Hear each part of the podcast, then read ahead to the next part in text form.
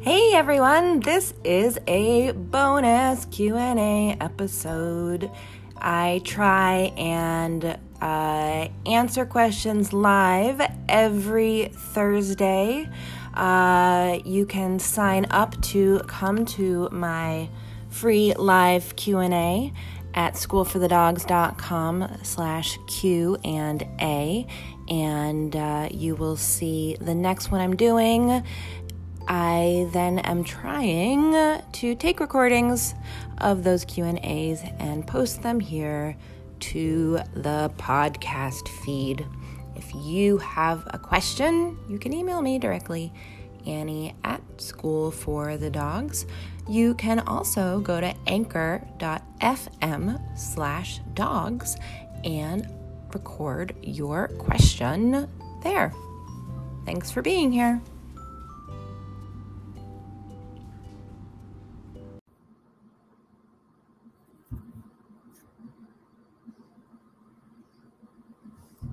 Hello. Can you hear me? If you're here, please tell me if you can hear me. Fix this.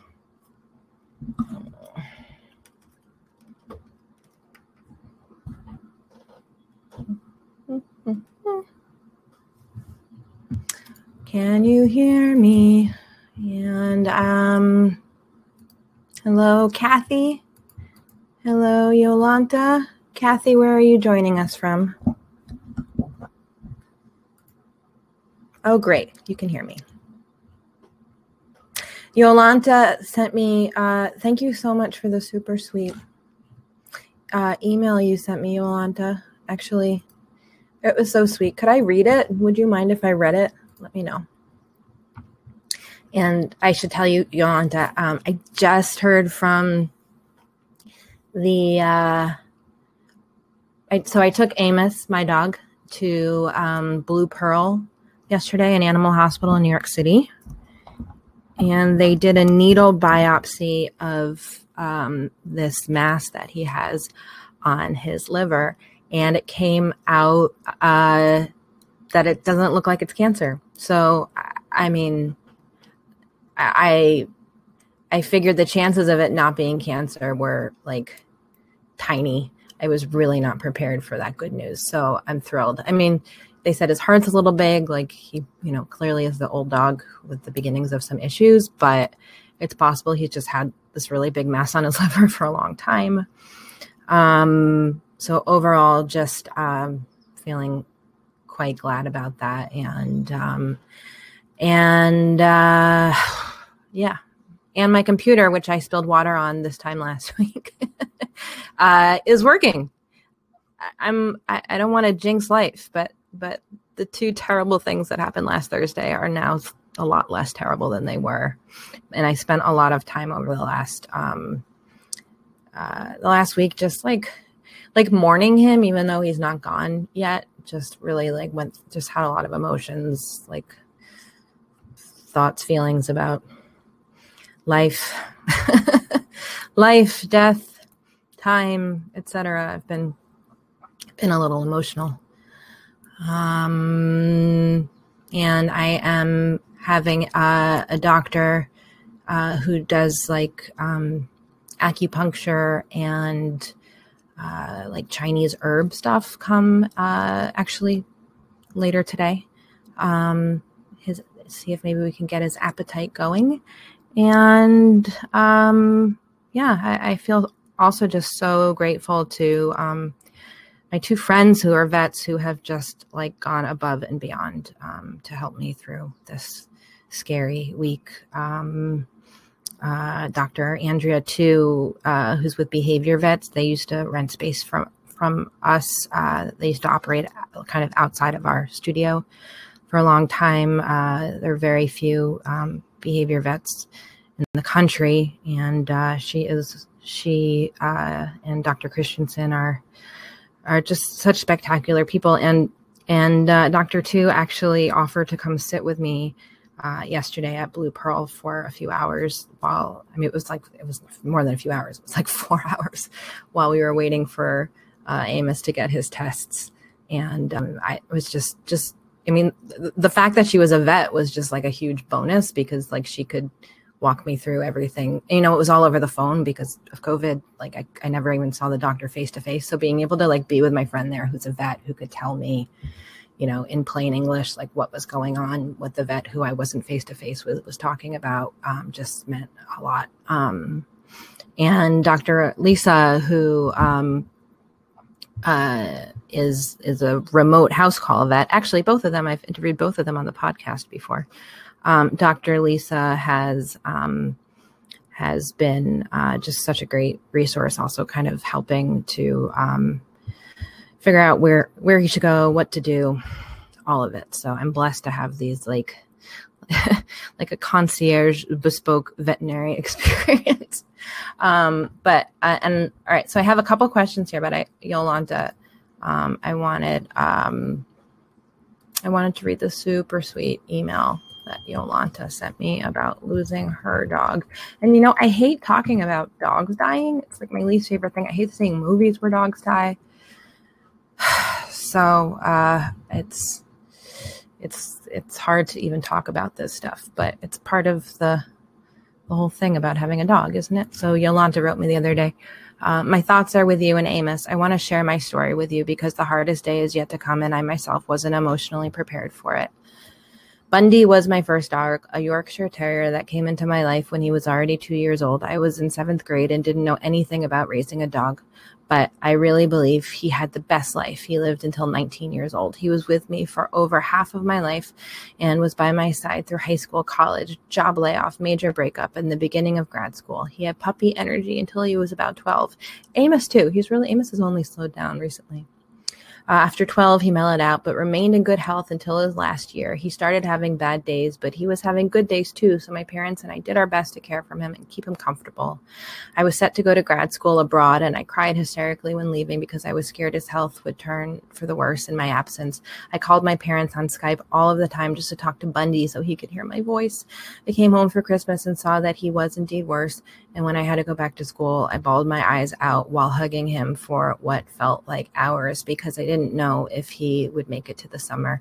I went to China in the spring for study abroad, and soon after I arrived, I had a nightmare that he passed away.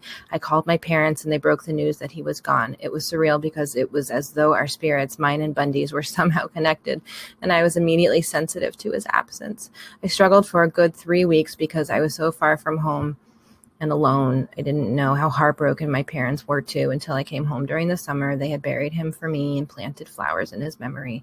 To this day, I love Bundy so much and still cry when I think about him. When I graduated and came back to New York City, I had to get Cody in order to truly overcome my grief.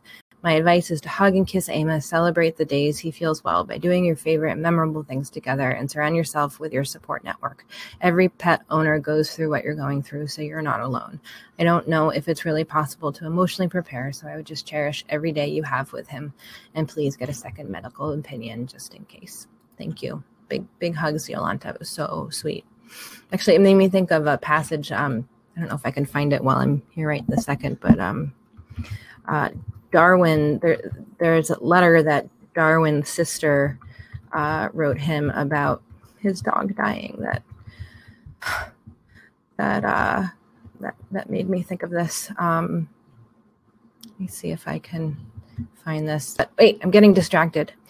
Anyway, um, I'm here to answer questions, not to Google letters to Darwin about dogs dying, but somewhere I'll find it at some point there. Um, he was a big dog lover and um uh i feel like I, I i've yes you're right. Like you need a support system and you know in the last week as i you know i just got this good news by the way like 30 minutes ago. The last week then i, I was thinking a lot about you know my feelings and and I, I did realize you know what like i can ask like i can ask kate um, if I have to change his diet, like Kate can help me figure out like what I need to feed him. Um, you know, if I can't deal emotionally with like bringing him into chemo or anything like that, like I can ask Jason to do that. Like I, I, it occurred to me like, oh, I don't have to, I don't have to do this all by myself because part of what was stressing me out was like, you know, I, I want to be there for him and give him the best possible care. Um, and but you know, like I also have a toddler and my own business, and like there's only one of me, and like the stress of like how am I going to care for him in the best possible way, um, on top of the sadness. Um, anyway, so yes, good to have a support network. And um, all right, questions. Um, I promised Supriya, who has written me uh, questions before, I promised her that I would answer at least one of the questions. She emailed me like a batch, and I said if I couldn't do, I I, I think I told her if I couldn't do them all, I would at least do um, one a week.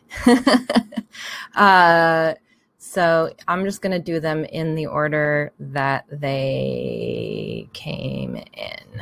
Um, so her first question is In Animals in Translation by Temple Grandin, she says that one of the very few instances she thinks using an e collar is useful is when training dogs to stop a prey drive. I'm lucky enough that even when my dog chases everything from squirrels to deer, he always comes back. But I don't want to wait for my luck to run out what do you think of Temple Grandin's advice?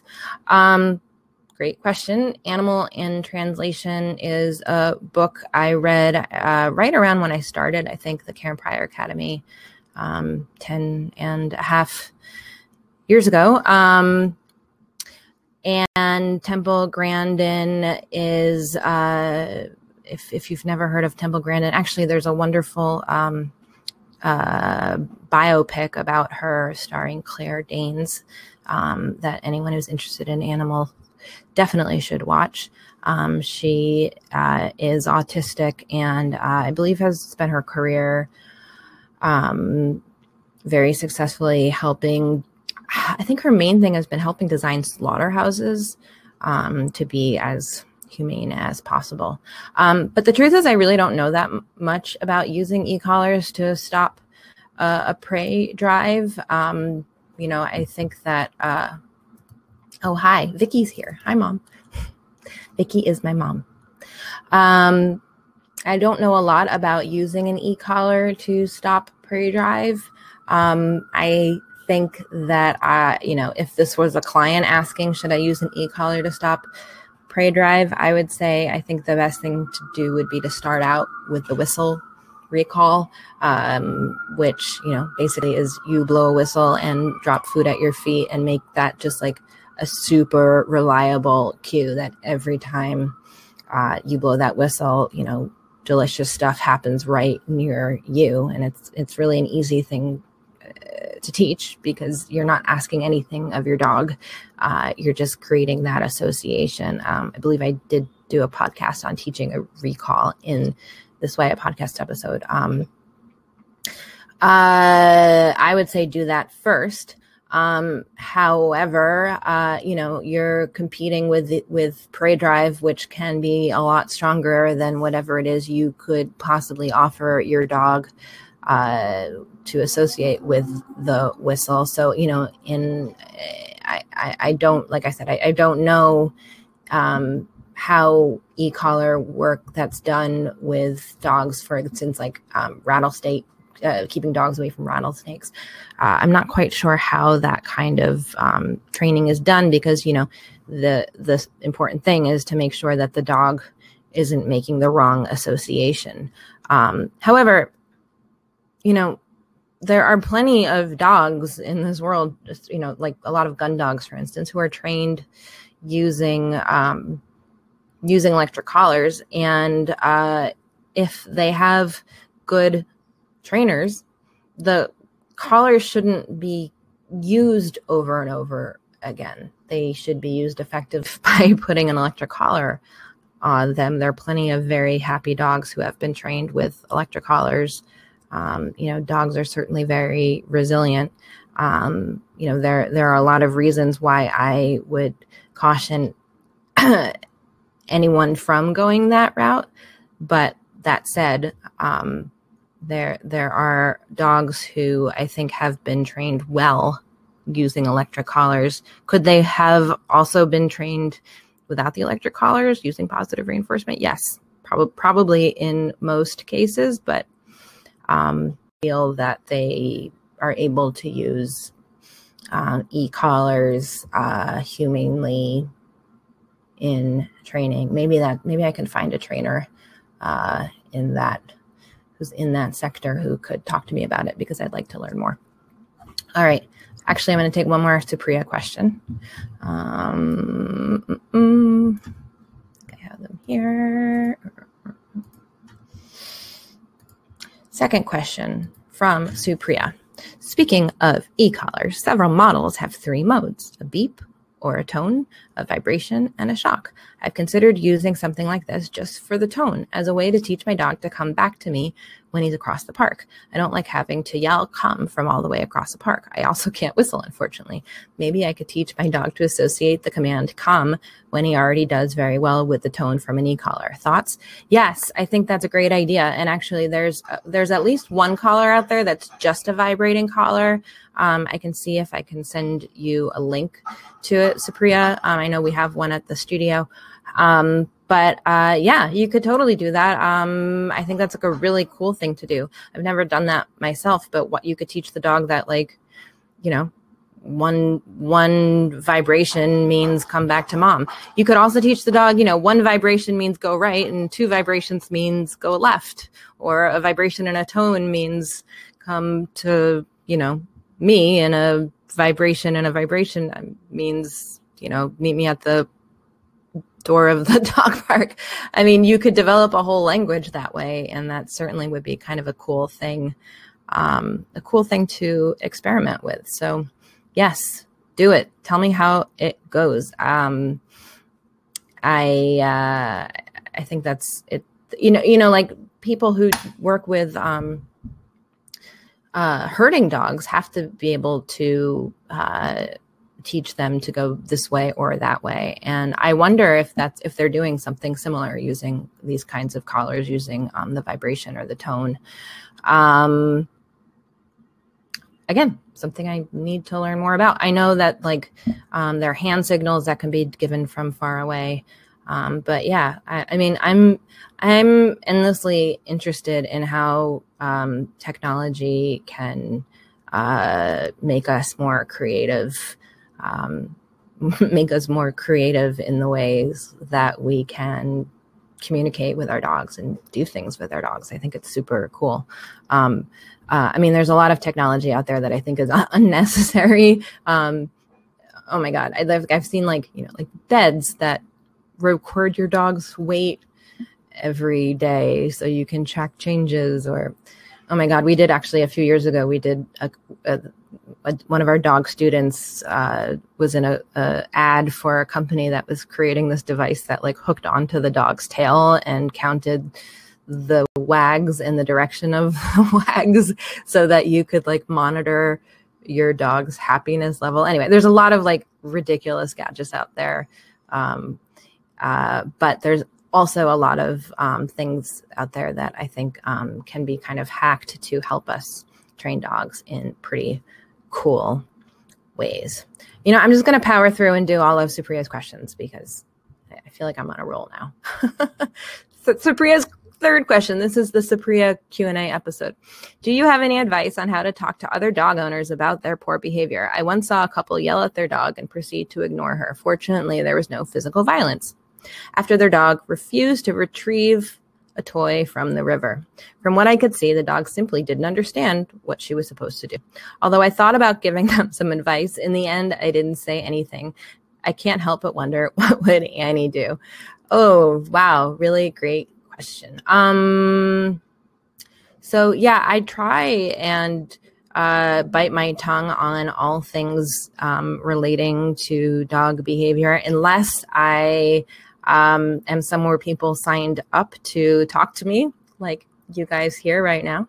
Um, or, you know, if I'm at school for the dogs with my treat pouch on, in which case um, I tend to feel I can be more vocal because, um, you know, people are in my in my place. Um, and uh, and it, you know, it's it's it's it's funny. The other day, I I, I actually uh, someone was saying that their dog was their puppy was nipping, and she was like, "So when the puppy nips, I was I was standing at the desk. She was talking to Adam, one of our trainers, and she was like, "When a puppy nips, my puppy nips, I I just gently like bang his nose with my fingers and say, ouch."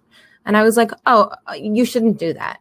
and afterwards, Adam was like, "I couldn't believe how ballsy you were to just say that that way. I always like feel like I have to tiptoe around these things." And I was like, "Yeah, but you know, like." You know, I'm the owner of this business and it's a business about dog training and you're asking you know about dog training in this in my like house basically but you know it's hard because like when you're at the dog park i mean at the dog park like i see things all the time that i want to talk to people about but you know uh, nobody nobody's there to to hear uh, what annie grossman has to say um so to go more specifically back to what I would have done in this situation, I mean, I think I would probably try and get the couple to see something that they like about the dog. You know, um, I I always say like we get so focused on like a dog needs to sit, and sometimes like you know, like on the street, you always see people trying to get a dog to sit before like. I see this with my daughter all the time because like sometimes we have dog treats on us because she likes to go up to see dogs whenever possible on the street. So sometimes I have dog treats on on me and I give one to her and I'll say to the person, "Can my daughter give your dog a treat?" because it's like an appropriate way for her to interact with the dog and and the person will be like, you know, Bailey sit, Bailey sit and I just want to be like just let the kid give the dog a treat. Like the dog is doing the behavior of allowing a kid to be in front of him that, you know, he's never seen her. Like just be like, "Bailey, be cute. Good job." Um, like it's about like finding some like much lower level behavior that you can um, that you can reward so in this in a similar way i think i would say to these people like oh my god what a beautiful dog you know her look at that coat or like look how well like what a great swimmer. Did you guys teach her that? Like you know which you know of course they probably didn't teach her how to swim but um do something to try and get them to see something she is doing well and like maybe that will help them even like take pride in in her being able to do something well. You know something else that i've encountered um uh in this kind of situation is where people will say like she really knows it she's just not doing it right now or she you know she's being stubborn and um and uh like I th- feel like there's part of me in, in, the situation where you're describing where I would want to say like, do you really know that she knows how to do this thing that you're asking her to do? That you know, is she really refusing, or does she not know how to retrieve the toy? Um, and uh, so I, I I've also said you know under my school for the dogs roof I've said to people which can be awkward like oh how do you know like how do you know that that that she knows that how do you how do you know that she's refusing? Maybe she just never learned. How do you know that he's being stubborn? Maybe he doesn't know what you want him to do, or maybe he doesn't feel well. Um, so how do you know is kind of like my go-to. Uh, I get another go-to thing I would have in that situation, but it can be confrontational. So it depends. Uh, if if you're standing inside School for the Dogs and you're next to me, maybe it'll feel less confrontational. Uh, Supriya's last question. I take my dog camping and backpacking quite a lot. One of the general rules is to pee or poop at least 200 feet from a water source, at least for humans and maybe for dogs too. Can I teach my dog not to pee or poop near a water source? I mean, okay. First of all, not to roll my eyes at these rules, like I'm sure they're there and they should be there, but like, aren't there lots of animals peeing and pooping near the water source? Like, maybe like humans aren't supposed to do it, but like how many other animals are doing it? Like that's where my mind goes. Uh, but of course, it's it's not about like having an argument about the rules. I'm just saying, like, anyway, um, I don't know how I would teach a dog to not pee or poop in a certain vicinity, but what you could do is train your dog to go on a wee wee pad or train your dog to go on cue. I mean, a wee wee pad is a kind of like visual cue, but the cue could be a word or whatever. And um, give that cue or put down that wee wee pad before you enter the 200 foot source. Um, and in that situation, uh, the, before you enter, I'm sorry, the 200 foot uh, area from away from the water source, and you know, reward make make it kind of a ritual that your dog gets rewarded for going uh going in that spot. I think that's probably my my best suggestion. I'm curious if the rules apply apply to dogs too. 200 feet from a water source you can't pee or poop. I mean what about the fish the fish are peeing the fish are peeing and pooping um all right got through all of you uh, Supriya's questions. Um, and I did have one other question come in. Um, Yolanta says, I have been working on desensitizing Cody to children. My neighbor's kid is typically loud and waves things in the air and runs around his yard, to which Cody reacts by jumping on the fence and barking. So I keep him inside. Cody regularly plays with the dog and met the dog kid last week uh, and very suddenly lunged on leash when this kid started moving his arms. I don't know how to train better when his negative association continues to be reinforced by my neighbor's kid who is here only every other weekend. My neighbor tries telling his kid to act differently around Cody, but he doesn't listen. Um, uh, how old is the kid? Yolanta? How old is the kid? Because I would uh, loop in the kid to do some training. You know, make it a fun thing. You you could, you know, make it like you have a job for the kid. um, but kids can be very good. Uh, Yolanta it's nine or ten. Okay, so say like, hey, I need help every other weekend training my dog to help me for an hour, um, or maybe $15. That's minimum wage in New York City. We have to pay our children fairly.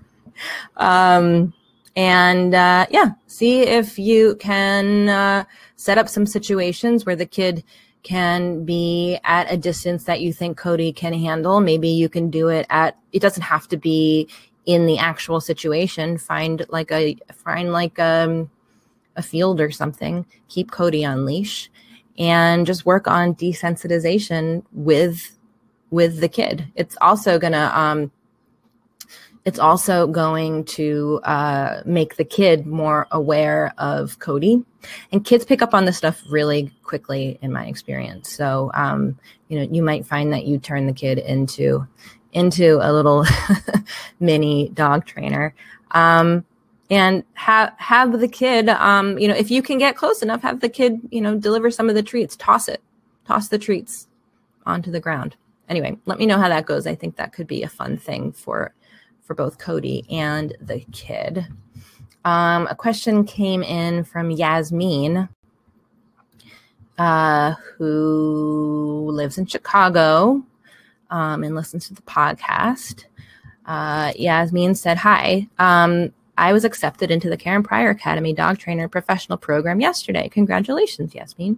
I am excited and nervous to start the program in December. Since I don't currently have my own dog, I will be borrowing a friend's Aussie. Could you talk a bit about your experience through the program? Things like amount of hours a week, workshops, instructor, working with a borrowed dog. Thank you.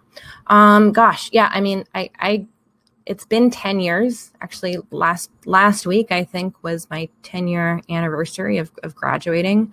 Um, and i think the program has probably changed a lot since then. I, I i haven't gone through their most recent curriculum but i can tell you my my general you know thoughts and feelings and, and what i remember. Um, I, I i really went into the karen pryor academy knowing pretty much nothing. And I think that's kind of unusual because I think, um, especially now as it's as more and more people have done it and it's gained more and more of a fine reputation.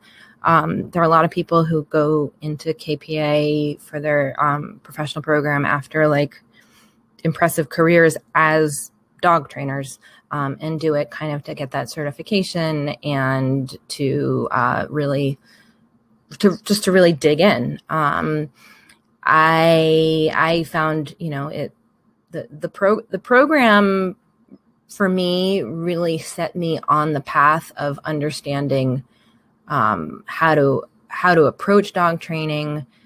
Uh, it really gave me the basics, um, and it kind of it, it showed me where it showed me it pointed me in the right direction i guess that's how i think about it um and uh I, I I think I probably spent I don't know maybe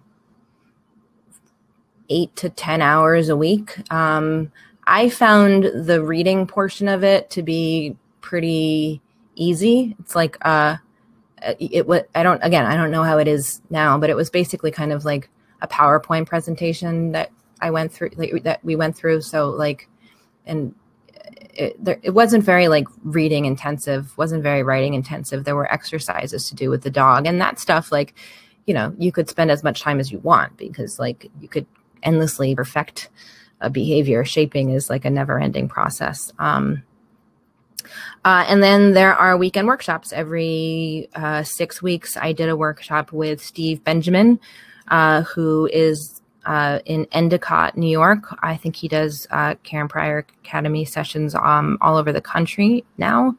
Um, he had a facility, um, uh, like a basement facility, and and I, there were actually only two other people in the class with me. I think started out there were five of us, um, and interestingly, I was the only American out of the five. Um, there was one, I think, one person from Japan, one from Israel, one from and two from one from uh, Finland living in Canada and one from Canada and um, and me. And um, it ended up it was in the end it was just the two Canadian women and me. And you know, so we got a lot of like attention and time. Um, a few like cohorts after me. Um, my good friend Ilana went through KPA also with Steve, and her class had like 10 in it, um, which was hard for me to imagine because you know, three felt like just right um, for me because I, I, liked getting to know the other people. I liked um, getting the attention from from Steve, um, and you know, it's just really amazing to watch to watch him train. You know, like I remember like just little things he would do that would just like one time I remember he put he put down a plate and he started giving the dog treats on a plate to to focus the dog like on one spot because like it makes such a difference often where you're delivering your rewards. Like you know you say they say like you know you click you click for behavior you treat for placement and saving the dog time so that he doesn't have to go looking for the treat putting it on this one spot so he knows exactly where to go. Like it was such a simple thing to see steve do this and yet it was like oh okay that's that's pretty brilliant. Um uh, I but I, you know, I what I didn't get from KPA, like I didn't I, there there was like a business section, but like I don't really feel like I I I I graduated and felt like oh I know how to run a dog training business and I know how to teach. I, I mean I, I I left and again I went in knowing nothing and I came out knowing a lot, but I don't think I really knew how to like teach. Like that was it took a it frankly like took a few years of just like doing it to figure out how to communicate everything I had learned to people in a way that made sense to me and, you know, and I hope made sense, um, makes sense to my clients. And certainly it's taken a while to figure out how to parlay the whole thing into, um, you know, uh, a sustainable business. Um, I hope I hope I've answered this question in some kind of roundabout way. I, you know, I'm I'm sure that there's many different Karen Pryor experiences out there as there have been Karen Pryor Academy students, and I, for me, it was a wonderful thing uh, that I did. Um, I, like I said, I, I don't feel I feel like I, I needed to like go to the school of hard knocks to actually learn how to teach. Um, it also I, I don't know if this has changed. It really doesn't touch on like um, reactivity and like some of like the larger, you know, like separation anxiety, like issues. Um, and, and, um, but you know what, that's, that's, um, there, I guess I should say one thing that I, sorry, I have so many thoughts. I don't know where to, to go. Um, you know, let me back up. Right after I finished Karen Pryor Academy, I went to the Association of Professional Dog Trainers annual conference, which that year was in Atlanta. And that just like blew my mind open. I think going from KPA, which sees things in a very specific way, which I'm like totally on board with. Um, but you know, going from an experience where it was like mostly remote, and I, except for these, you know, four weekend sessions where I would see these two other women and Steve, and um, going from that to like this convention center with thousands of dog trainers doing all kinds of different things from all different kinds of places. Um, there, there was a um, uh, an like they have like an expo in addition to the panels and the lectures. They have um, what's it called, like a trade show. I mean, with with you know all different kinds of products and like for I, had a real like epiphany moment going to that and i would suggest that i think it's a definitely a good thing for anyone to to go to i mean if we, anyone can go to conventions again who who knows but um i would i would definitely suggest like diving into just like all all different kinds of resources. Um uh so like I I but like I would have I wouldn't if I hadn't done KP I would not have even known about you know Temple Grandin. I wouldn't have known about like even if I wasn't reading that for the course, it just set me on like the path of like even learning. I wouldn't have known what the Association for Professional Dog Trainers was if I hadn't gone to KPA. Um, you know, I you know half the half the books on my on my dog training bookshelf I probably bought because um, Steve recommended them during the program. Again, you know, it's not a very text heavy program, and and I really was like hungry to learn like more of the science and the history when I got out of KPA. That's sort of when I became like obsessed with BF Skinner. Um, uh, anyway, that that's a roundabout, long. Uh, I hope, answer to a question. All right, one last question I have here that uh, I had set aside. Billy uh, writes to me I am an older person with some limited mobility issues. I use a cane and I'm possibly transitioning to a walker very soon. I have an adorable male Japanese chin who is energetic and the joy of my life. I use a cane because of balance issues and I fall. Uh, my little guy gets a brisk walk three mornings a week with a friend. I walk him the rest of the time. We generally go between half and three quarters of a mile. He pulls but stops with a no pulling and a tug. Okay. Uh, he seems to keep me upright. He seems to keep me upright with a bit of tension on the leash. So I don't use a cane when I'm walking him. I normally don't fall or trip when I'm out with him, but it has happened on occasion. I am thinking of getting a walker, which I think will give me more stability, and wonder if you know of some techniques or hints about the safest way to walk a dog by a small woman that is safe. Can I attach the leash to a walker? Walking with a cane doesn't feel like a safe option for either of us. Wow. Okay. Um, interesting question. And um, sounds to me like a really good idea to use a walker, like relying on the weight of a Japanese chin pulling against you on a leash to keep you upright seems like um I don't know, just like less of a good idea to me than a walker. Um, you know, it's interesting because you say like the, the tension on the leash is helpful, but then, you know, you're also saying that he's pulling um, and you tug him. So it sounds like there's a lot of like back and forth on the leash that's going on that you're that I mean it's complicated because like you're saying you want him to pull because that helps to keep you up, but then he's pulling and you are trying to keep him from pulling. So um you know, it's possible that the pulling isn't actually a problem. So if he ends up pulling on your walker, um, I mean, maybe that's actually no big deal. But, you know, you could certainly, if you want to work on keeping him to not keeping him from pulling and you also want to use a walker i very much think you could work on doing those two things at the same time this is something where i would say you know probably would be helpful to work with a professional trainer in that um just to sort of like set up how you're going to do it, but I can explain how I would approach it. Um, I would start somewhere where your dog is pretty comfortable and not used to pulling, like um, maybe in your living room, somewhere where I would start even without your dog on a leash. And um, then I would teach your dog to like stand next to you on, like, let's say a yoga mat. And with you having the walker next to you um, and start just like moving around the room just a little bit, you holding the walker. And I want you to, uh, oh, you know, you have mobility issues. So I don't know if you could bend down to give your dog a treat, but what you could do is like put peanut butter on a spoon. And if you can't bend and um, bend down and give that to him, like kind of near your leg or wherever it is you really want him to be when you're outside.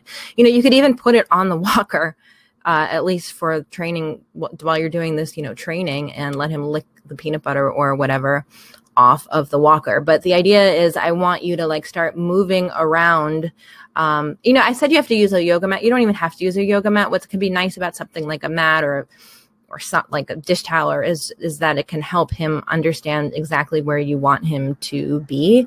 Um, but you know, he can just learn where you want him to be in relation to you and the walker. So that's my suggestion. Start off without using a leash you with the walker walking around like your living room and every like one step uh, let him lick some peanut butter off of your walker or bend down, give him a treat, or with peanut butter on a stick, that kind of thing. Um, and what you're going to be doing is teaching him exactly where you want him to be while you're walking so that you can then put the leash on the walker and attach it to him. But like uh, by doing it this way, you're adding in the leash after he's already learned where to be. So you're not like building his pulling into the behavior. Ideally i don't want him to start pulling on the leash with a walker at all. I want him to not even feel like that's like something that you do when you're walking with billy near her walker. It, assuming like i said assuming you know pulling is a bad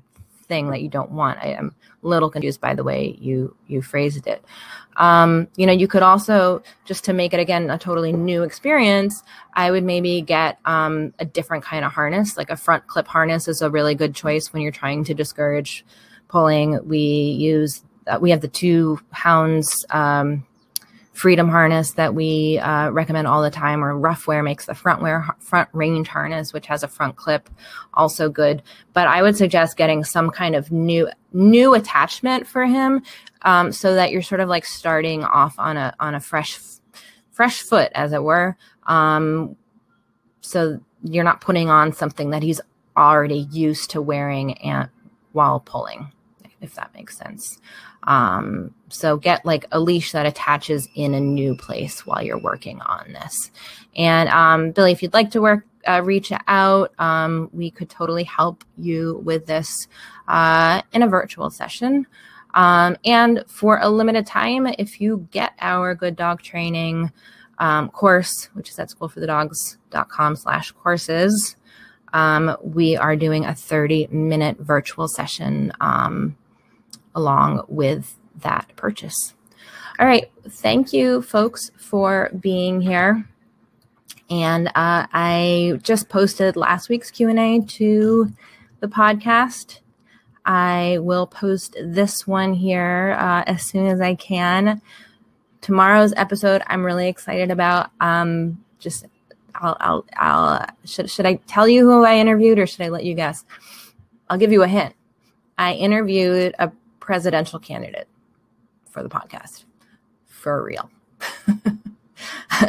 and it's sort of about dog training, kind of. Um, I'll leave it at that. Um, but definitely check it out tomorrow. Um, I'm just in the process of editing it, and it's uh, pretty excited. I think it's going to be a, a pretty great episode. All right. Thanks, folks. Uh, hope to see you next week. Bye.